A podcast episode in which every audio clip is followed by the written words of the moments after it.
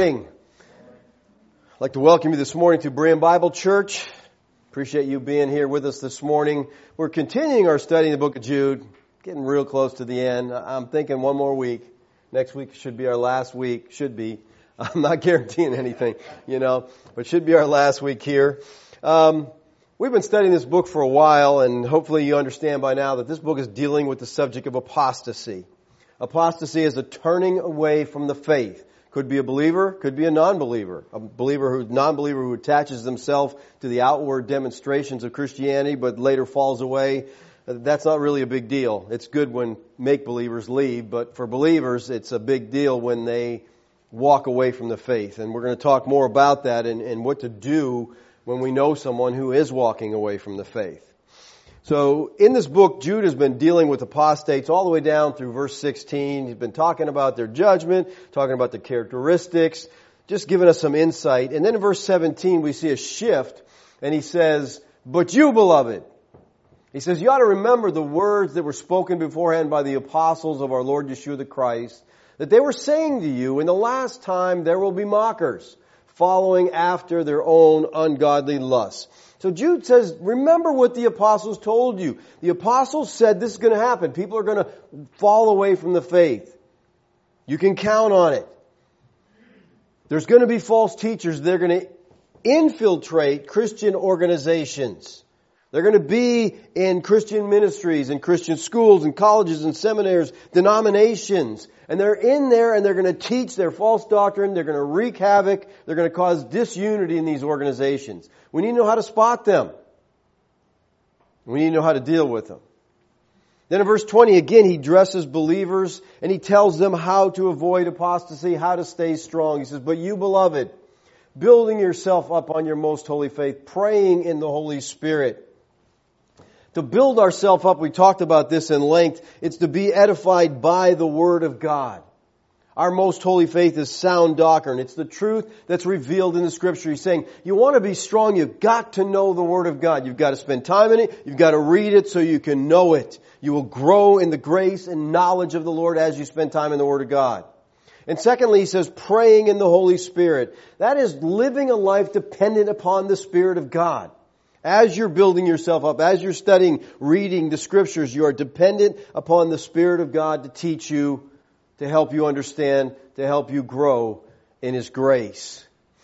He says in verse 21, keep yourselves in the love of God, waiting anxiously for the mercy of our Lord Yeshua the Christ to eternal life. Now we saw in our study last week that keeping yourselves in the love of God is done by walking in obedience to the laws of Christ, which is the law of love. Now in Jude 1, 20 and 21, we, there are three verbal participles here. Building, praying, and waiting. Now most commentators feel that these modify the command to keep. In other words, Jude instructs them in three ways to keep themselves in the love of God. This is how you do it. By building yourselves up on the most holy faith, by praying in the Holy Spirit, and by waiting anxiously for the Lord's appearing. Now, I believe these apply to us, except the last one. I don't think we're waiting for anything anymore. Okay, the waiting is over. The waiting was for the first century saints. We're not waiting. But Jude tells those first century audience that they are to be waiting anxiously for the mercy of our Lord Yeshua the Christ to eternal life. Now most commentators apply this exhortation to believers today. They read it, it's there, they don't change anything, they don't see any difference in time between the first century and us. 2,000 years went by, nothing has changed. Alright? They say we, you and I, Christians today ought to be waiting anxiously. But let me ask you something. Have you ever heard a sermon by anyone saying we're to be waiting for the coming of eternal life? You ever heard anybody preach that? No, they all preach like, we have eternal life, but we're waiting for the Lord. Wait a second. I don't think that's what the scriptures say. Alright? Waiting anxiously is the Greek verb prosdechomai. It means to wait with great expectancy. Prosdechomai is used of things future in the sense of expecting at the time you're waiting, you're waiting for it to come so you can accept it. Earnestly expecting is the idea. Prosdechomai is used of the Jews who were looking for the promised Messiah at the time of his first coming. For example, in Luke 2.25, says, There was a man in Jerusalem whose name was Simeon.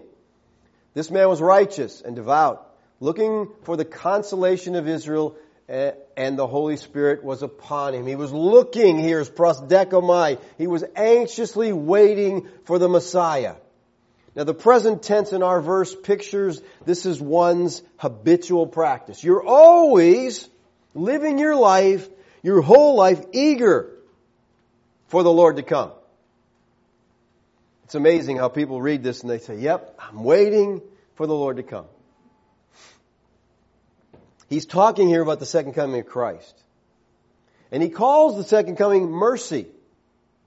Now, when we see the word mercy, it's usually used of Yahweh, but here it's used of Christ. And that's nothing any different, really, because Christ is Yahweh. Yahweh is a merciful God. He is generous. He's compassionate. He's merciful. And the fact that we can even talk about any kind of salvation shows that God is a merciful God.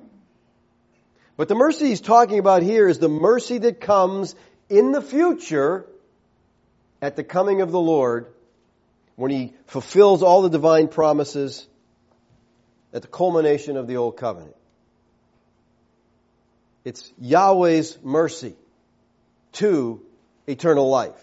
So they're anxiously waiting for eternal life, which means it was future to them. They didn't have it. They waited for it. One commentator writes, it means this looking earnestly, earnestly expecting the second coming of the Lord Jesus Christ. Don't let any cold, calculating theologian or preacher throw cold water on the embers of the fire of looking for the Lord Jesus, looking for Him perhaps today. All right, so you don't let any cold, calculating preacher throw water on the embers of your expectation. As a preacher, last week I tried to throw some water on someone's embers of expectation or a Christian man at the gym. I approached him because I saw another guy in the gym wearing a shirt that said coming soon and on the back it said Jesus. So I said to this Christian man, did you see that guy's shirt? He said, yeah. I said, are you waiting for the Lord? Oh, absolutely. I said, when do you think he's coming? He said, soon. And I said, well, let me ask you something. Didn't he tell his disciples 2,000 years ago he's coming soon? And I said, and so he's still coming soon? How's that work? And you could see the, his gears start to turn and he was, so we dialogued for a while and finally he goes, I don't know. I just don't know how it can be soon then and soon now. I'm like, well, think about that. And I walked away. because I see him quite often and hopefully, you know, uh, I said, you know, we'll continue to dialogue on this, but I think I did get him thinking about it because, you know, that's, Christianity is a thinking faith, okay? You have to use your brain. The majority of Christians today, though, have checked their brain at the door and it's just all about emotions. I gotta feel good. And when you're done feeling good, you leave and okay, that was a great pick me up session. It's not what it's about. It's education. For thousands of years, believers have waited for the Lord and they're still waiting. Something's wrong. If it was soon then, it cannot be soon now if soon means anything. Another commentator tries to explain this by saying, God's mercy will also be found in the compassion of His salvation toward us when we receive our new resurrected body. So to him, receiving eternal life is getting a new body. So that's what he says. That's what he means here by eternal life. He just means we're going to get a new body someday. Another one says, it's very important to note that Jude is speaking to believers here. That is important to note. Therefore, he is not referring to salvation when he uses the words eternal life. I'd like you to find where eternal life is used when it's not talking about, you know, salvation in the sense of eternal life. Salvation is used in other ways, but eternal life is not. Eternal life is given to every believer at the moment of salvation, he says. So when Jude uses the words eternal life here in verse 21, he's referring to special blessings and rewards set aside for those believers who keep themselves in the love of God. So if you work hard, you keep yourself in the love of God, you get a present at the end. You're going to get rewarded. You're going to get, and that's what he means by eternal life. Again, you can't justify that by using scripture and showing that scripture means that. Another commentator writes, through faith in Jesus Christ, believers already possess eternal life. But unto eternal life looks to the final manifestation of that life, consummating in final and complete conformity to the image of our Lord. See, they all take this thing, you know, it says eternal life is something they're looking forward to in the future and they don't know how to deal with it, so they come up with different ideas. So which is it? Did the first century believers have eternal life? Or were they waiting for eternal life? Well, the thing we have to do is what does the Bible say about it? That would be the thing. Just go in the scripture and find out when does the scripture say eternal life comes? Well, in Mark chapter 10 and verse 30, he says, But he shall receive a hundred times as much now in the present age, houses and brothers and sisters and mothers and children and farms, along with persecutions. Now watch this. And in the age to come, eternal life. What? Yeah, you want eternal life is going to come in the age to come. Not in the, the age we're in, but in the age to come. Luke uses these same words in Luke 18:30, who shall not receive many times as much at this time and in the age to come eternal life. Huh. That's interesting. So they thought there was a coming age and that age was going to bring an eternal life. Now what does Yeshua mean when he says they're going to receive eternal life in the age to come? Well, commenting on in and in the age to come, Swete says the age which is to follow the parousia. I agree. That's the age to come. It's the age that follows the parousia. So he is saying that no one has eternal life yet because he's a futurist. And if eternal life comes at the parousia, then nobody has it yet. That's kind of interesting.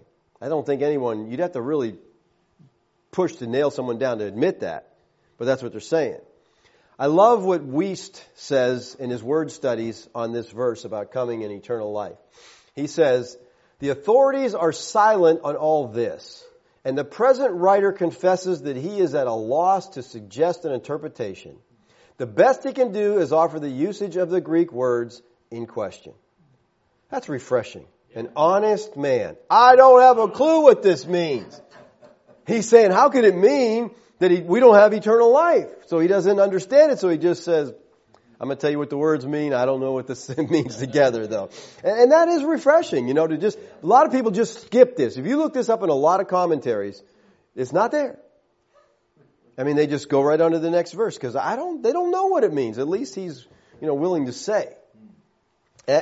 As obvious and as troubling as this is to many, they just don't want to deal with it. Now understand, to understand what Yeshua is saying, we need to understand that all through the New Testament, there's two ages. There's this age, and then there's the age to come. We saw that in our, in our text in Mark. He says, in the present age.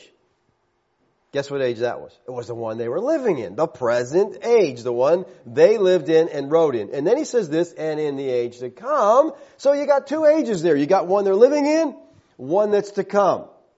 We see the same contrast in Matthew 12:32, and whoever shall speak a word against the Son of Man, it shall be forgiven him. But whoever shall speak against the Holy Spirit, it shall not be forgiven him either in this age, the one we're living in right now, or in the age to come.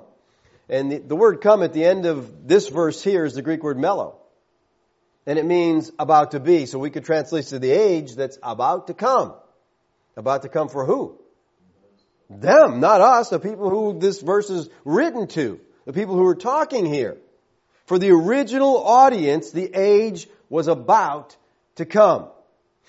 Look at Ephesians 1.21. It says, far above all rule and authority and power and dominion and every name that is named, not only in this age, but also in the one to come.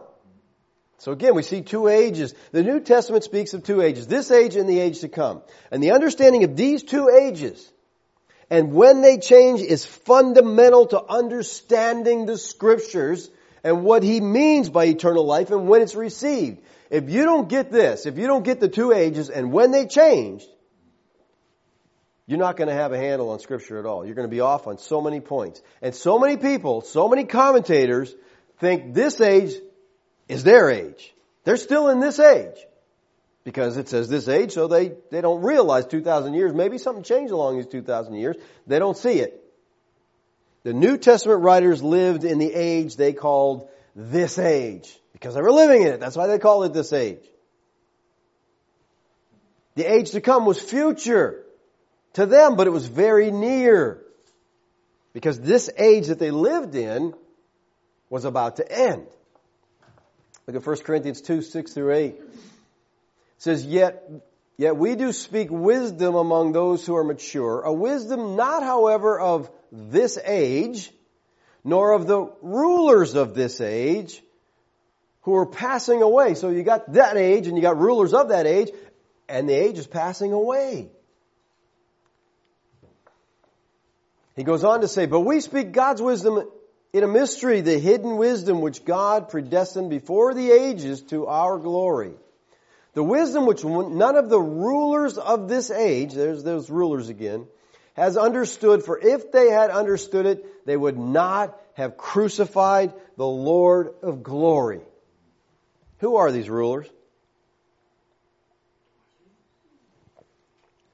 Most people say, well, they're Jewish rulers. The Jewish rulers, they were ruling that age, they didn't know what was going on, right? That's possible, okay, but I don't think so. Alright? I think the rulers here are the watchers. I think it's the anti-Yahweh forces, spiritual forces. In a Greek translation of Daniel, a text that many scholars consider older than the Septuagint, the prince of Persia and Israel's prince Michael are both described with the term archon, which is the exact word it's used right here, the archon of this age. Both described that way. That's the term Paul uses here for rulers. Is he trying to tell us something? I think he is. But notice that Paul says, had the rulers of this age known, had they known what? Had they known the plan of redemption? Had they known that the plan of redemption was that the Messiah must die? If they knew that, guess what? They would have never crucified the Lord of glory. They wouldn't have killed him. They're trying to stop the plan of redemption, but by crucifying the Lord, they fulfilled the plan. They wanted to thwart the plan, they messed up. The wisdom and the rulers of this age were coming to nothing because the age was passing away. He's speaking of the spiritual archon which were about to be judged and destroyed with the old covenant system. The rulers would shortly have no realm to rule in because the realm would ending, was ending and they were ending. In verse uh, 11 of chapter 10, he says, Now these things happened to them as an example and are written, talking about the old covenant peoples, for them, an example, and they were written for our instruction. Our here is Paul, and the people he's writing to. And notice what he says, upon whom the end of the ages have come. Who did the end of the age come? Upon Paul and his readers. That's who it came on. The first century saints. This age, along with its wisdom and rulers, was about to end. 1 Peter 1.20 says, For he was foreknown before the foundation of the world, but has appeared in these last times for the sake of you Peter's saying Yeshua came during the last times. The last times of what? Of this age. That was the old covenant age. See, the old covenant age, when, when they were promised a new covenant, when God came to Israel and Judah and he said, I'm going to give you a new covenant. It's not going to be like the old covenant. I'm going to give you a new one. The old covenant then became limited. Alright, its time was going to run out when the new covenant came. Well, we're in the new covenant there's not another covenant coming. There's not a newer new covenant. So there is no end to the age we live in. The scripture says that Yeshua came to rescue us from the present evil age. Look at Galatians 1 4. Who gave himself for our sins so that he might rescue us from the present evil age. The evil age came to an end with the destruction of the temple in AD 70. So the New Testament writers lived in what the Bible calls the present evil age. This age of the Bible is the age of the Old Covenant. It was about to end, it was about to pass away. Now it should be clear to you that this age is not the Christian age. In the first century, the age of the Old Covenant was fading away. It would soon completely fade out and be gone. But it's amazing when you're reading commentaries how many people say we're live this is the age we're living in. They they don't see any difference between that first century time and now. But they don't deal with the issues about not having eternal life either. Look at Hebrews 8:13. When he said a new covenant, That's made the first obsolete, right? You got a new one, you don't need the old one anymore. But whatever is becoming obsolete is growing old and it's ready to disappear. Now the book of Hebrews was written around 64 to 67 AD. At this time, the old covenant's still in effect, but he said it's about ready to pass away. And it passed away in AD 70 at the destruction of the temple, at the destruction of Jerusalem. The this age of the Bible is now ancient history. If eternal life was a condition of the age to come, then does this mean that the New Testament saints lived in this age and didn't have eternal life? Well, he's saying they can have it in the age to come, so if they didn't live in the age to come, did they have eternal life? When did believers receive eternal life? Well, to really answer that question, we need to know what eternal life is. But first we need to understand that prior to Yeshua's messianic work, Nobody went to heaven. When men died, they went to a holding place of the dead. They waited for the atoning work of Christ. And here, here's something we have to understand. When we talk about the work of Christ, I'm talking about the complete work of Christ, which was a 40 year event. We call it the Christ event. It started with his first coming. That Christ event ended with the second coming. Redemption was not complete until the second coming. A 40 year period. So those people who died, they went to a waiting place. In the Tanakh, it's called Sheol. New Testament, it's called Hades. And to understand eternal life, we need to understand death. And to do that, we've got to go back to the beginning in Genesis and see what death really is. Genesis 2:15 and 17 says, Yahweh God took the man and put him in the garden of Eden to cultivate it and keep it. The garden is God's temple. It's where God dwells. It's his home. It's his divine residence. He took men, man, he brought him in to fellowship with himself in a divine residence. And Yahweh God commanded the man saying, from any tree of the garden you may eat freely. Live it up. Enjoy yourself here. Have a great time. Eat whatever you want to. But, from the tree of the knowledge of good and evil you shall not eat. From the day you eat from it, you will surely die. Interesting, huh? God warned Adam regarding the fruit of the tree of the knowledge of good and evil. The day you eat of it, you will surely die. Well, Adam disobeyed. We all know that, right? He ate. Did he die that day? Well, not physically. He lived at least 800 years beyond that point.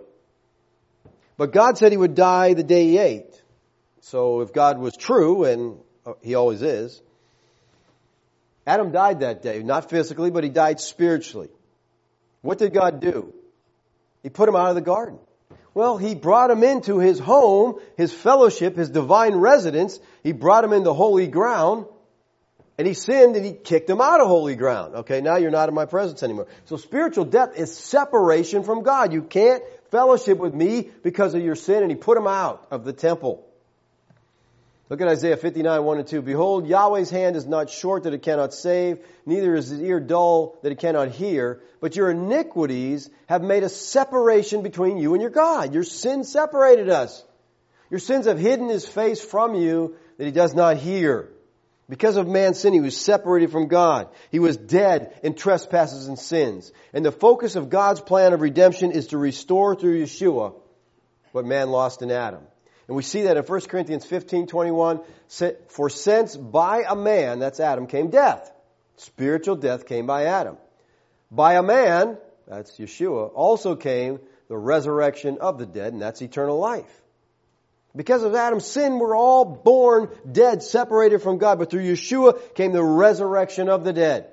Yeshua came to redeem man from death, to bring him back into the presence of God. That is resurrection. Bringing man into the presence of God, that is eternal life. Because when you're with God, you have life. When you're separated from God, you don't have life. And resurrection is not about bringing physical bodies up out of the grave. It's about restoring man to God's temple, to God's presence. To be taken out of Sheol and brought into the presence of the Lord is what the Bible calls resurrection. It's what the Bible calls eternal life. And this resurrection that brings eternal life happened at the end of the old covenant age. Look at John 11, 24. You know the story here? Lazarus died. Martha's all upset. You know, Martha said, Yeshua said, don't worry, he'll, He'll rise again. And she said, I know. He'll arise again in the resurrection on the last day. The last day of what? Last day of the world? No, the last day of the age they lived in, this age. The age to come has no last days. It's an eternal covenant. So the resurrection was to happen at the end of the old covenant age when the temple was destroyed. That's what Daniel said what happened in Daniel chapter 12. And many of those who sleep in the dust of the ground will awake.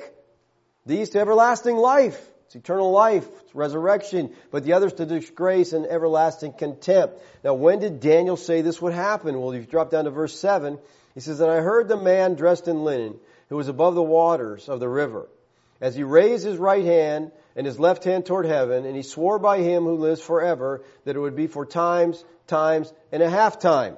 Three and a half years. Does that sound familiar?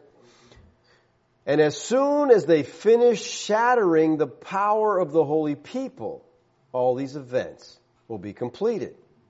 Well, Daniel said that the shattering of these holy people, that's the destruction of Jerusalem. When that happened, all these events, including the resurrection that he just talked about a few verses earlier, would be complete.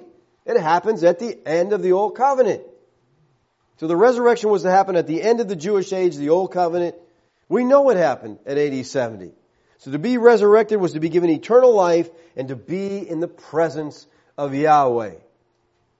We need to understand that those saints who lived in the transition period did not have salvation, justification, or eternal life in its consummated form. They lived in the already but not yet. They had the promise of it. Salvation was not completed in the lives of the first century saints. It was their hope. And you know something? You don't hope for what you have. Okay? Not if you have any sense at all, anyway. Alright? Look at Romans 13, 11, and 12. And this do, knowing the time. Boy, that's so important. You've got to know the time. Alright? that it's already the hour for you to awaken from sleep.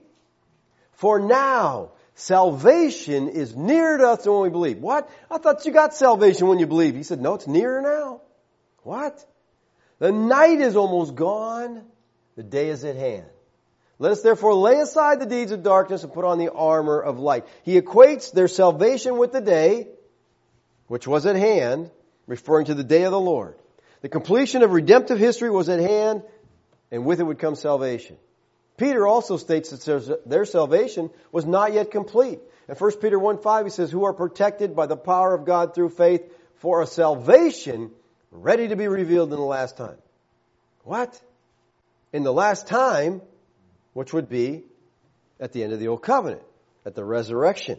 So the resurrection was to happen at the end of the Jewish age, the Old Covenant age that already happened in AD 70. That's when the old covenant ended. That's when the resurrection took place. To be resurrected is to be given eternal life, to be brought into the presence of Yahweh. Now to those saints living prior to the end of the age, eternal life was not a present possession, it was a hope. Titus 3 7. That being justified by the grace we might be made heirs according to the hope of eternal life. And as I said, you don't hope for what you have. You hope and you long for things until you get them, and then you, you hopefully you just enjoy them. You don't sit around hoping for them when you have them. They had a hope of eternal life, but they didn't have it as a present possession. It was something that was to not come until the second coming, until the Christ event was finished. It was in the age to come. So we must understand that those saints who lived in the transition period they didn't have salvation, they didn't have justification or eternal life in its consummated form. And that's why Jude says his readers ought to be waiting anxiously. They were getting close for the mercy of the Lord unto eternal life. It was not until the age to come that they would receive that, but it was very close for them. Now since we live in what the Bible calls the age to come, we have eternal life at the moment we trust Christ for it. So Jude's instruction to be waiting for the Lord's coming, it doesn't apply to us. But the other two do. We are today to be building ourselves up in the most holy faith. It's very important that we understand that we know what we believe. We are also to be praying. As we do that, dependent upon the Lord, trusting not in ourselves, not in our own abilities, but in Him. As we do these things, as we build ourselves up, as we're praying dependent upon Him, we'll keep ourselves in the love of God. As we're bathed in the Word of God. Now in verses 22 and 23, Jude kind of switches gears a little and he tells us how to deal with those who get caught up in apostasy. He's talking about the strength of apostasy, how many there are apostates out there. Okay, then you know that someone you know is going to get caught up in this. What does Yahweh say is our reaction to those who get caught up in it? What should we do? Should we be like Elijah and call down fire from heaven and burn them up? No, we're to show mercy. Okay? Now, we're talking here about people you know, alright? People you go to church with, people that you know, and they're Christians and they're doing okay, and then all of a sudden they seem to get caught up in this. Now, commenting on verses 22 and 23, S. Lewis Johnson writes this. The next two verses probably are as difficult textually, that is, to ascertain the true text, as any place in the New Testament. The difference in the various versions, and all of them differ, and fundamentally it's because textual critics are just like you and me. They differ among themselves, even evangelical textual critics, and they are not sure how, in the great mass of manuscript material, to be sure of the precise text that these point. But I say it has no doctrinal significance that I know of. So he's saying, we don't even know what the exact text in these next two verses are. There's so much manuscript variance. We're not exactly sure what they say, but he says, hey, you know, it's not going to affect our faith. It's not going to ruin us. We understand what's happening here. We just don't understand sure what these verses are saying. All right, now the King James Version and the New King James Version have two categories of people in verse 22 and 23. But the great deal of other versions, other manuscripts, deal with three groups not two. And I see three groups here, three groups of spiritually deficient individuals that he identifies. He talks about some, others, and some. And I think these are three different groups. And they describe a progressively greater degree of involvement with apostasy. Starts out casual, they get worse and worse as you go down through the line. So let's look at these. He says, have mercy on some who are doubting. Now the kai here, the and, lays these duties upon the same people who are building themselves up in the most holy faith. Alright, you're strengthening yourself, you also have to help others. Alright? And he says we are to have mercy on some. The word mercy here, eleeo, and it means to feel sympathy with the misery of another. It's sympathy which manifests itself in action, not words. If you've got mercy towards somebody, you do something. You not sit around feel, I feel really bad for him. No, it describes the general sense of one who has compassion for a need. He is moved to do something about it. It's a present imperative, a command calling for the mercy to be carried out habitually in their lives. As Christians, we have received mercy. We should be the first and foremost people ready to give mercy to others instead of stomping on them when things don't go the way we think they should go with them. So who do we show mercy to? Well, the New American Standard says those that are doubting. Doubters, you know, I mean, if you're in a group of people and they have an apostate comes along and he's teaching them something different than the faith and they start doubting, you know, they're like, I'm not really sure what I believe. What do we do? We're to go to them. We're to have mercy upon them. We're to deal with that. Now here's what's interesting here. The word doubters, if you look at verse 9 of Jude, where it says, But Michael the archangel, when he disputed with the devil, the word disputed is the same word in our text. It's the word diakrino. So Michael didn't doubt with the devil. He disputed with him. He argued. They're arguing over the body of Moses. Now notice how Luke uses this word diakrino in Acts. He says that when Peter came to Jerusalem, those who were circumcised took issue with him. Not that they're doubting, they're debating, they're arguing. This is the same sense here. They argued with them. Now, the complete Jewish Bible translates it as disputing. Rebuke some who are disputing. All right, now you notice there that that only didn't only change the word disputing. All right, rebuke some who are disputing. Now we got the, the New American says, have mercy on the doubting, and other translations rebuke the disputing. Alright? So, as Johnson said, these are difficult verses. So this verse can be saying, rebuke the disputers. There seems to be a vast difference between showing mercy and rebuking, right? Not really at all. Because if you rebuke somebody, you are being merciful. That's the most merciful thing you can do is help somebody by rebuking them, by setting them straight. So I don't think there's a big divergence here. You know, whether you're having mercy, I think it, I think it is a merciful thing to reach out to somebody. If we see someone who is falling into apostasy, we are to deal with it. We are to rebuke them or we're to go after them in mercy. Whether they're d- doubting or whether they're disputing, we're not to cover it over. We're not to forget about it. We're not in the spirit of the age just to be tolerant of everything that happens. Oh, just live and let live. That's what they want to believe. That's okay. No, the scriptures say we are to go after them. It means to convict them while you dispute with them. Go and try to set them straight. And if you understand the damage that apostasy brings, that's only merciful that we go after these people. And let me just say here, you can only rebuke a disputer if you're strong in the Word of God. Because if they're getting led astray and you don't know what you're talking about, you're not going to be much help to them, alright? That's why Jude tells us, build yourself up on your most holy faith. You've got to know the Word of God, though, so you can deal with this. This man I was talking to at the gym, you know, when I showed him the conflict that he had there, he tried to immediately come up, you know, was looking for something. First he says, well, don't you think the Lord wants everybody to be ready? And I said, so he was just kidding back then? Because he wasn't really coming. He was deceiving him and he goes, Ah, no, no, no, no. He didn't like that option at all. You know, he goes, oh, I got one for you. It's like this. Do you believe God's sovereign? I said, absolutely. He said, do you believe in free will man? And I said, nope. And he goes, oh, what? you know, he, he didn't quite know what to do with it. I said, no, I don't, you know. And then from there he got into, well, what's going to happen when you die? I said, I'm going to be in the presence of the Lord. He goes, no, you're going to be at the judgment. And I said, well, it's funny because Romans 8 1 says there's no judgment to those who are in Christ.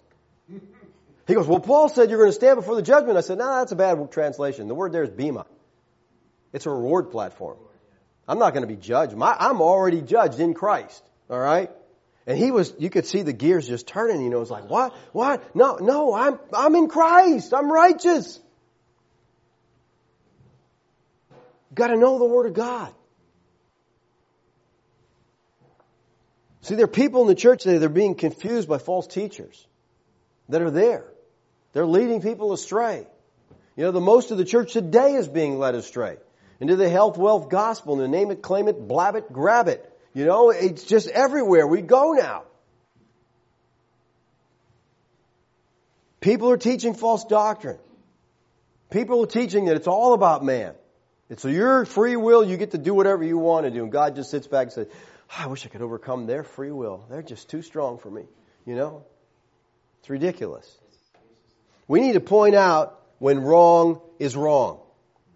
And that may be controversial, but it's necessary to be faithful to the truth of the Word of God. We can't just ignore error. And when we see someone we know, we gotta deal with it. Now the meaning favored by most translations, the New American, ESV, NIV, they all think these individuals were doubting. Alright, they're doubters. And maybe, but it just seems strange to me that Jude used the word diakrino all right, and he, about disputing, the devil disputing with Moses. It's clearly used it as disputing, and then later to use the same exact word with a totally different meaning. That just troubles me. I, I don't think that fits the usage, you know, how a writer uses the word. But if they want to call it doubting, you know, that's the first step anyway, right? People start doubting. Think, I don't know about that. I don't know about this. Well, you know, we need answers to go to these people and give them some answers from Scripture. You know? How did Paul deal with those who were going into apostasy? Well, look what he says in Galatians chapter 1. He says, I'm amazed that you are so quickly deserting him who called you by the grace of Christ for a different gospel. Paul's saying, I can't believe how fast you're defecting, how you're fast you're turning away. That's a rebuke. What is wrong with you people? However we take verse 22, I think it's clear that he's saying we're to reach out to those in apostasy. Whether we're to reach out in mercy, whether reach out in rebuke, whether it's doubters or disputers, we're to go to them. We're to try to help set them straight. To put them back into the truth. Well, Jude goes on to deal with two more groups in the next verse. He says, you need to save others, snatching them out of the fire. Now this is a little progression here. We got some doubters and disputers. Now we got some people that are in the fire. Alright? They're a little bit worse off. They've gone down the road a little bit further. They're in the fire and we have to go and we need to snatch them out of the fire. The word save here is in the present active imperative of the verb sozo and it simply means deliver. You've gotta deliver those who are in the fire. It doesn't mean save them in the sense of give them eternal life. Well, that's not what he's talking about here. You can't do that. Only the Lord does that. It refers to delivering them from apostasy. We're to do whatever we can to get them out of the penalty that they're going to suffer if they shipwreck their faith. This phrase is a translation of the present active participle of the verb harpazo, snatching them out of the fire. Harpazo means to seize quickly, to take them away by force, to snatch away quickly. I think that's kind of interesting. It's just you grab them. When someone's in the fire, you don't sit, go in there and reason with them, argue with them. You grab them and you get them out of there. Now, we can't really do this, you know, to apostates. It'd be nice if we could grab them and drag them somewhere and straighten them out, okay? But, you know, we have to do what we can do. Uh, the issue here is you have to understand the intensity of it, the seriousness of it. You gotta snatch them away before they get burned. And the fire here refers to divine judgment or divine discipline, depending on if the individual is a believer or not. Now this imagery of snatching out of the fire comes from the Tanakh. Yahweh pictures himself snatching Israel out of the flames in Amos 4:11. He says, "I overthrew you as God overthrew Sodom and Gomorrah." That's interesting, isn't it? Yahweh speaking, and he says, "I overthrew you as Elohim overthrew Sodom and Gomorrah." Well, didn't he do that? And you were like a firebrand snatched from a blaze, yet you have not returned to me, declares Yahweh. Isn't it interesting? He says to Israel, you would have been consumed long ago if I didn't snatch you, and even though I snatch you out of the flame, you still haven't returned. That's man, right? We see the same thing in Zechariah chapter 3. Then he showed me Joshua the high priest standing before the angel of Yahweh and Satan standing at his right hand to accuse him. Now remember, Satan back here in the Tanakh is not the bad guy. Okay, he doesn't get that persona until the New Testament. All right? He is the accuser and he's standing there to accuse him. And Yahweh said to Satan, Yahweh rebuke you, Satan.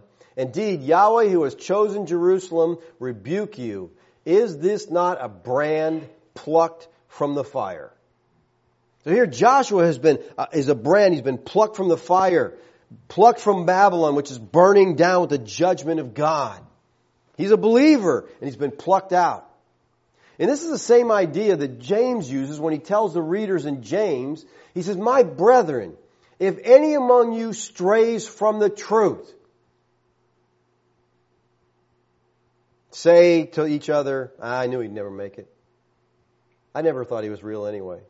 No, that's not what he says. He says if someone strays from the truth, and one turns him back. In other words, you're going after him, you're turning them around. Let him know that he who turns a sinner from the error of his way will save his life from death and will cover a multitude of sins. You can save somebody's life by confronting them in their sin, turning them around. We're to snatch them from the destruction that sin brings. In the end of verse 23, we have group three. He says, and on some have mercy with fear hating even the garment polluted by the flesh. This group has moved so far from the faith that they're a danger to the faithful. This group needs to be approached with great caution, with great fear, he says. Have mercy with fear. You better be careful dealing with this, people. The word polluted here, spilea, it means stained, defiled, contaminated. It's only found one other place, and that's in James 3 6, talks about the tongue defiling. The perfect tense describes the lasting effect of the pollution on the garment. It's stained by sin. Now, by the garment spotted by the flesh, there may be an allusion here to the garment that was worn by lepers or people with a plague. In other words, that they have infected the clothing they're in. That's what he's saying here. These people are so far up, they're, they're polluted. They're dangerous. You gotta be careful. It can be infectious. He's advising extreme caution here. As Paul does in Galatians 6 1, he says, Brethren, if anyone is caught in a trespass, you who are spiritual, Restore such a one in the spirit of gentleness, each one looking to yourselves so you too will not be tempted. In other words, don't get caught up in this same thing. You got to be careful. The strong are trying to help the believers, but they got to do it with extreme caution. And if you're not in the category of the spiritual, if you're not spiritually mature, then don't even be messing with this, okay? Because you just get yourself in trouble. And I have seen over and over believers infecting other people with false doctrine. Someone gets it, someone starts teaching it, and then other people say, oh yeah, because they're not, they don't understand enough. And they get caught up in this. I spoke at a conference once and one of the speakers put out the most nonsense garbage I ever heard. And after the thing, I called him over and I said, you need to shut your mouth. You are doing damage to the church of God by this nonsense. And he, he turned around. A couple years later, came to me and he apologized. You know, shouldn't have done that. That was not, you know, but it's damaging and we've got to take a stand against it. We can't just, you know, oh yeah, some things you just stay away from. If you're not strong enough to handle it. Because there's a lot of things out there. And listen, people, if what they're teaching didn't make some sense, nobody buy into it. If it didn't have some validity, if it didn't, you know, you, they couldn't put it together so it looked like it was good, People wouldn't buy into it, but they string it together in such a way and they say, look at this. So we've got to be careful. But when someone gets into apostasy, we need to go to them. We need to try to pull them back. We need to try to share the truth of the Word of God with them to redeem them. Back away, not redeem in the sense of give them eternal life, but redeem them from the judgment that's coming upon them if they progress in that way. Falling into any of these three groups, first of all, can be prevented. And that's what he said, first of all, believers, build yourselves up in the most holy faith, praying in the Holy Spirit. We need to be doing that. As we do that, we protect ourselves, but some people aren't going to be doing it. They're going to fall away, and we need to go after them to try to pull them back into fellowship. If we don't do it, who will? We have to care enough. And you try to straighten somebody out that's in error, don't think it's going to be a popularity contest. Don't think they're going to love you. Oh, thank you so much. Depends on how, the level of their, you know, they've gotten into this thing. But you have to try. You have to do what you think is right. When Kathy and I first became Christians, we were hanging out with another couple from the church. We had become friends with them. He was out at sea. I found out while he's at sea, his wife's got a boyfriend. So I went to the elders of the church. I said, we got to do something about this. You know, I said, we need to deal with her. We need to break fellowship. We need to do whatever we got to do. And the elder said, ah, I don't think you, I think you're being too strong here. I think you're being too severe. I'm like, well, are you crazy or what? It was some guy at work. Well, her husband came back home and, you know, we called them together and, you know, told, you know, talked to them and said, you know, he forgave her. And he said, that's okay. And I said, well, look, she, you can't let her go back to work. Oh, it's okay. We got this. I said, that is the stupidest thing I've heard. You can't let her go back to work. She's having an affair with the guy at work. Ah, it'll be all right. It was all right. She went with the guy and took off with him and left him high and dry. You know, but the church was like, and I remember talking to Kathy and just being grieved. It's like, the elders have lost their mind. It's like nobody wants to line up with scripture. The Bible says do it, we gotta do it. People won't, won't listen. Some people will. Some you'll save. And that's encouraging. But, eh, like again, if we don't do it, who will? Let's pray. Father, we thank you this morning for your word. We thank you for your grace, Lord. Lord, I pray we take heed this awesome word of Jude, Lord, that apostasy is a very real danger. We'd understand that. That we, Father, would keep ourselves in the love of God. We'd be building ourselves up on the most holy faith. We'd be praying in the Holy Spirit. We'd realize how frail we are, Lord, and we'd constantly be in communication with you. And Lord, for those brothers and sisters who we see fall away, give us a heart of compassion for them, Lord. May we go after them, snatching them, Lord, from the fire. Thank you, Lord, for your grace to us. Amen.